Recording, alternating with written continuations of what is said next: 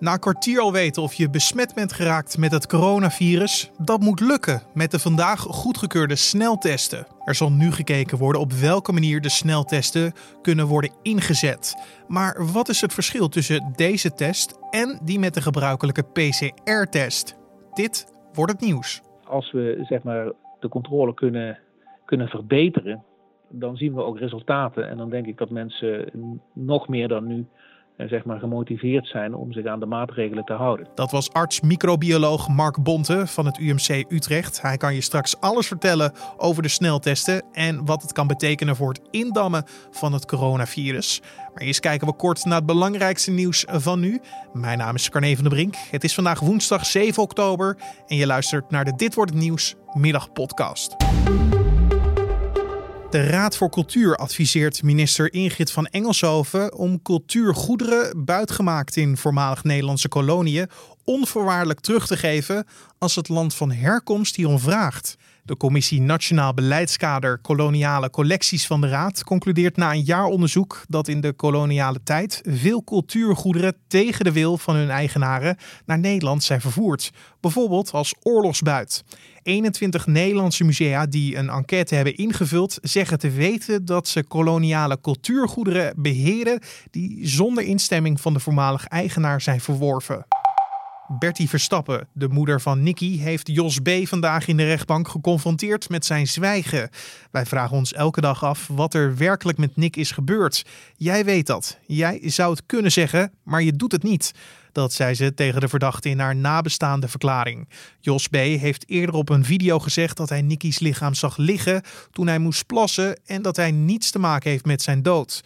De nabestaanden van de elfjarige jongen geloven geen woord van wat de man zegt. Hun vragen zijn nog altijd onbeantwoord. Morgen volgt de strafeis tegen Jos B. Het R I V M heeft in de afgelopen vierentwintig uur bijna vijfduizend nieuwe positieve coronatests geregistreerd. De meeste positieve testen werden geconstateerd in de vier grootste steden: Amsterdam, Rotterdam, Den Haag en Utrecht. Het totale aantal coronapatiënten in ziekenhuizen is met zesenveertig toegenomen. Dat blijkt uit cijfers van het Landelijk Coördinatiecentrum Patiëntenspreiding. En het aantal coronapatiënten op de intensive care nam toe tot tweehonderdtien. Het R I V M registreerde verder zesendertig nieuwe sterfgevallen. Een zevenendertigjarige man uit Capelle aan den IJssel is aangehouden omdat hij medewerkers van abortusklinieken ernstig heeft bedreigd. De verdachte is vorige maand al gearresteerd, maar vanwege het lopende onderzoek maakt het O M zijn aanhouding nu pas bekend. Klinieken van verschillende steden ontvingen mails van de man en daarin stonden bedreigingen. Maar hij stuurde ook beelden waarin is te zien hoe mensen worden afgeslacht. Minister Hugo de Jonge van Volksgezondheid kwam vanochtend met het heugelijke nieuws dat de eerste twee coronasneltesten zijn goedgekeurd. Zo werden ze onderzocht door het Amphia ziekenhuis in Breda en het U M C Utrecht. Op dit moment moet nog wel worden onderzocht op welke manier deze test van de Amerikaanse bedrijven B D en Abbott het beste gebruikt kunnen worden. Maar wat is het verschil tussen de coronasneltest en met de P C R-testen die we nu al in de teststraten gebruiken? Dat vroeg ik aan arts-microbioloog Mark Bonten van het U M C Utrecht. Nou, de P C R-testen die we al hadden, dat, dat, die zijn heel erg gevoelig. Dat betekent daar uh, kun je dus uh, heel weinig virus zelfs mee aantonen.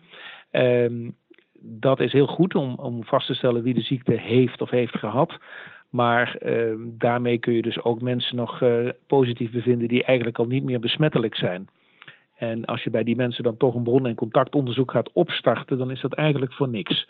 Dus met een, een test die dat nadeel niet zou hebben, zou je uh, dus ook middelen zeg maar, vrij spelen, meer middelen vrij spelen om je bron- en contactonderzoek juist te doen bij de mensen die nog besmettelijk zijn. Maar is deze coronasneltest dan risicovrij? Nee, geen enkele test is risicovrij. In het begin van de ziekte uh, kan de hoeveelheid virus in de luchtwegen nog zo laag zijn dat je hem met deze test bijvoorbeeld niet op zou pakken. En dan zou je dus een uitslag krijgen die zegt deze patiënt heeft het niet en is dus ook niet besmettelijk, terwijl de patiënt dat wel nog gaat worden. Dus uh, daar moeten we nog uh, heel goed naar kijken wat een, uh, zeg maar hoe de test in die eerste dagen van de ziekte, uh, zeg maar, uh, hoe die, hoe die het in die fase doet. Want dat is het grote risico. Want een voorbeeld van zo'n risico was de presentatie van de nieuwe rechter voor het Hoge Rechtshof in Amerika. Daar waren in de tuin van dit Witte Huis heel veel mensen samen. Alleen ja, ook heel veel besmettingen naderhand. Nou, dat lijkt daar precies zo gegaan te zijn. Al die mensen zijn getest. Die hadden allemaal een negatieve uitslag. Maar er was dus nog wel iemand bij die heel snel daarna toch nog uh, besmettelijk is geworden. En dat kan dus. En dat kan met deze test. Want de P C R-test is op dit moment de meest betrouwbare. Ook in vergelijking dan met de coronasneltest? Wij vinden de P C R-test vele malen betrouwbaarder. Ja, dus dat is echt onze, wat wij noemen de gouden standaard. Dat is echt uh, beter dan dat kunnen we het niet. Uh, maar goed, de P C R heeft een, uh, een wat langere doorlooptijd. Uh, Daar heb je niet binnen vijftien minuten een uitslag. Uh, we worden allemaal, zoals iedereen weet, geconfronteerd met tekorten uh, van de reagentia die nodig zijn. Dus uh, met name die snelheid overigens is, is toch wel echt nu een bezwaar aan het worden. Je wil gewoon heel snel een uitslag kunnen genereren. En dat kan dan weer met die sneltest. Ja, maar kwaliteitsverschil tussen de resultaten, is die er? Ja, nou het is een uh, trade-off. Hè. Van enerzijds heb je een hele snelle uitslag die niet altijd wellicht betrouwbaar is. Uh, versus een hele langzame uitslag die altijd betrouwbaar is en misschien zelfs mensen identificeert die je uh, voor je bron, zeg maar voor je uh, infectiepreventie niet meer zou hoeven te identificeren, want ze zijn niet meer besmettelijk. Dus um, die twee moet je tegen elkaar afwegen. En dan denk ik dat die snelheid, en zeker met de gevoeligheid die we nu gezien hebben, die, die toch echt wel redelijk goed is ten opzichte van de P C R, dat dat een combinatie is die, die ons wel gaat helpen. Heel veel mensen krijgen uh, wel de kriebels van de afnameprocedure, dus in de mond en in de neus. Dat is uh, in dit geval ook met de sneltest, hè, het geval? Ja, die, die kriebels, dat moet, want dan, uh, dan zit je precies daar waar je moet zijn met je stokje. Dus dat is uh, goed dat ze er de kriebels van krijgen.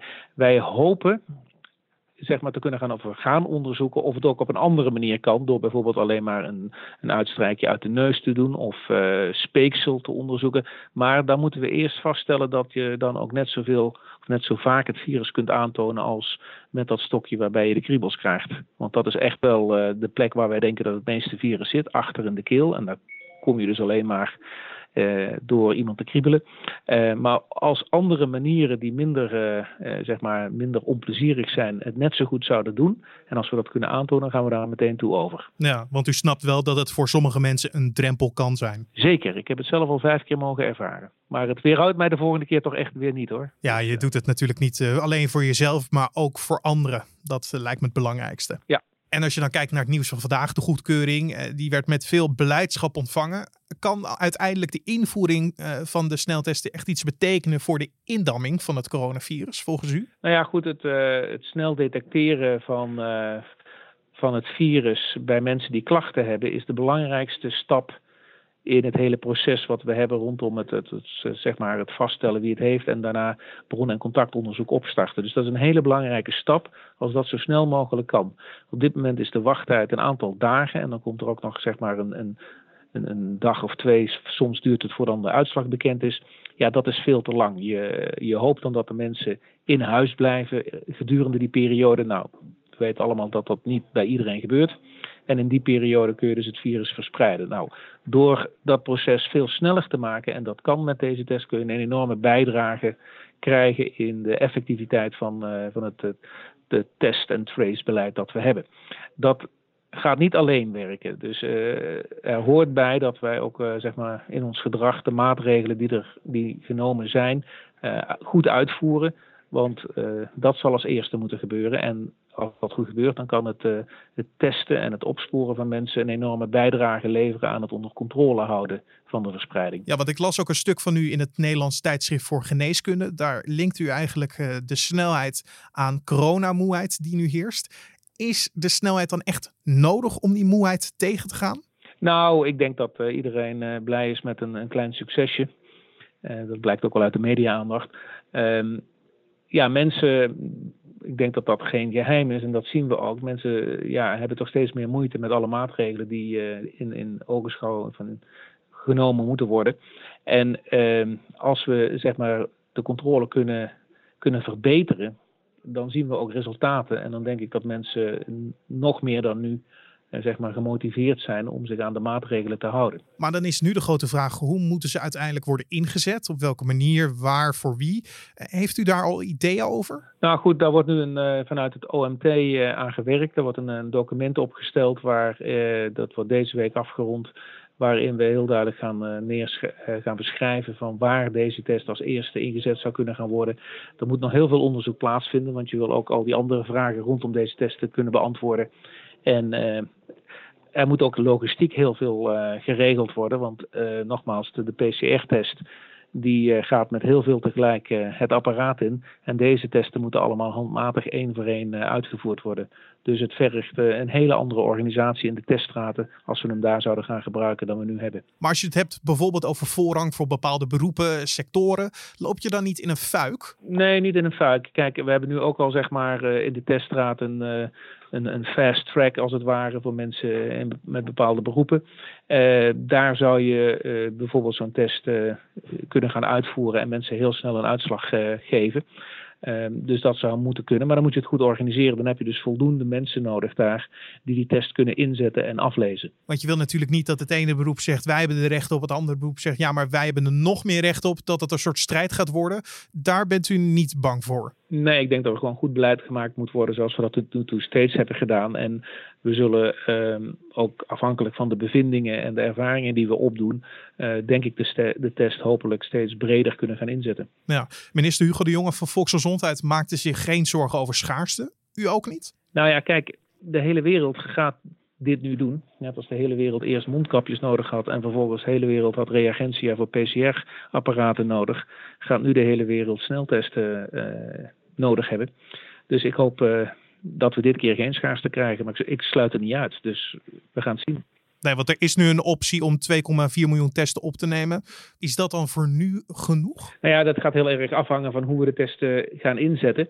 En uh, er zijn ook mensen die zeggen, je zou eigenlijk uh, alle Nederlanders regelmatig moeten testen. Dat kan, maar dan heb je twintig miljoen testen per week nodig. Dan gaan we zeker schaarste krijgen, denk ik. Het is de vraag inderdaad hoe het virus gaat verlopen dan en, en hoe wil je het gaan gebruiken? Nou ja, dat, zeg maar, zo'n scenario zou zijn dat je je onafhankelijk van klachten regelmatig test.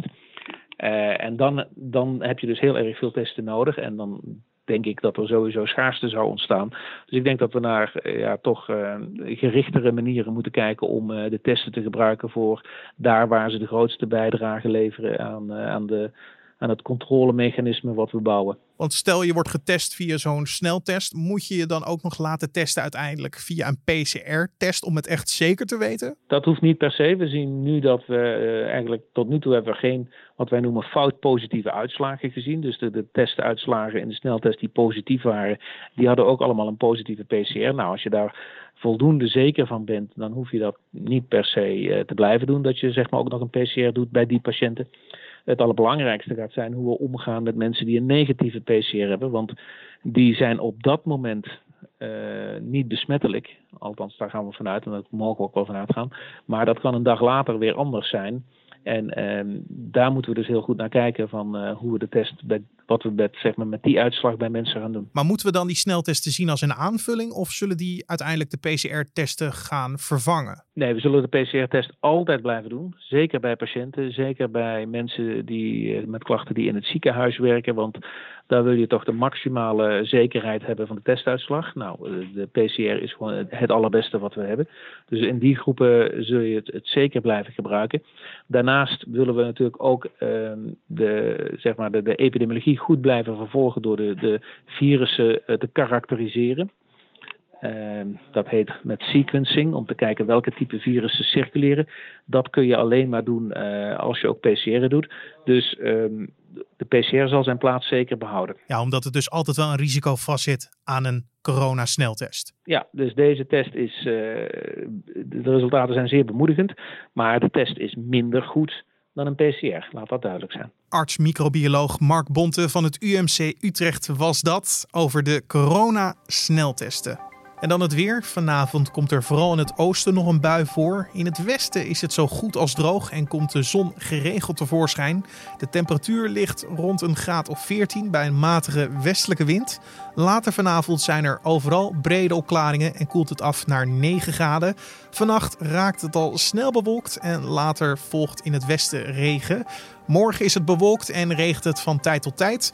Toch wordt het zestien graden en daarbij staat wel wat wind. Langs de kust is het mogelijk zelfs stormachtig. En om af te sluiten nog even dit. Hulporganisatie S O S Dolfijn gaat in Noord-Holland een ziekenhuis bouwen voor gestrande zeezoogdieren. Het ziekenhuis krijgt onder meer een intensive care afdeling voor specialistische zorg aan zieke of gewonde dolfijnen, walvissen en bruinvissen. Het opvangcentrum moet begin tweeduizend tweeëntwintig klaar zijn en is volgens de organisatie uniek in Europa. Nergens anders kunnen aangespoelde walvisachtigen indien nodig maandenlang herstellen. En dit was dan de Dit Wordt Het Nieuws podcast voor deze woensdagmiddag zeven oktober. Je kan de podcast elke ochtend en middag vinden op de voorpagina van nu punt n l en natuurlijk in je favoriete podcast app als een Spotify of Apple Podcast. Heb je feedback, vragen of suggesties voor ons? Stuur het lekker allemaal op naar podcast punt nu punt n l en wij kijken er oprecht elke dag naar. Dus stuur alles op naar podcast punt nu punt n l. Mijn naam is Corné van der Brink. Ik wens je een hele mooie dag, een mooie avond of wanneer je dit luistert, een mooie ochtend. Het kan altijd. En graag tot de volgende.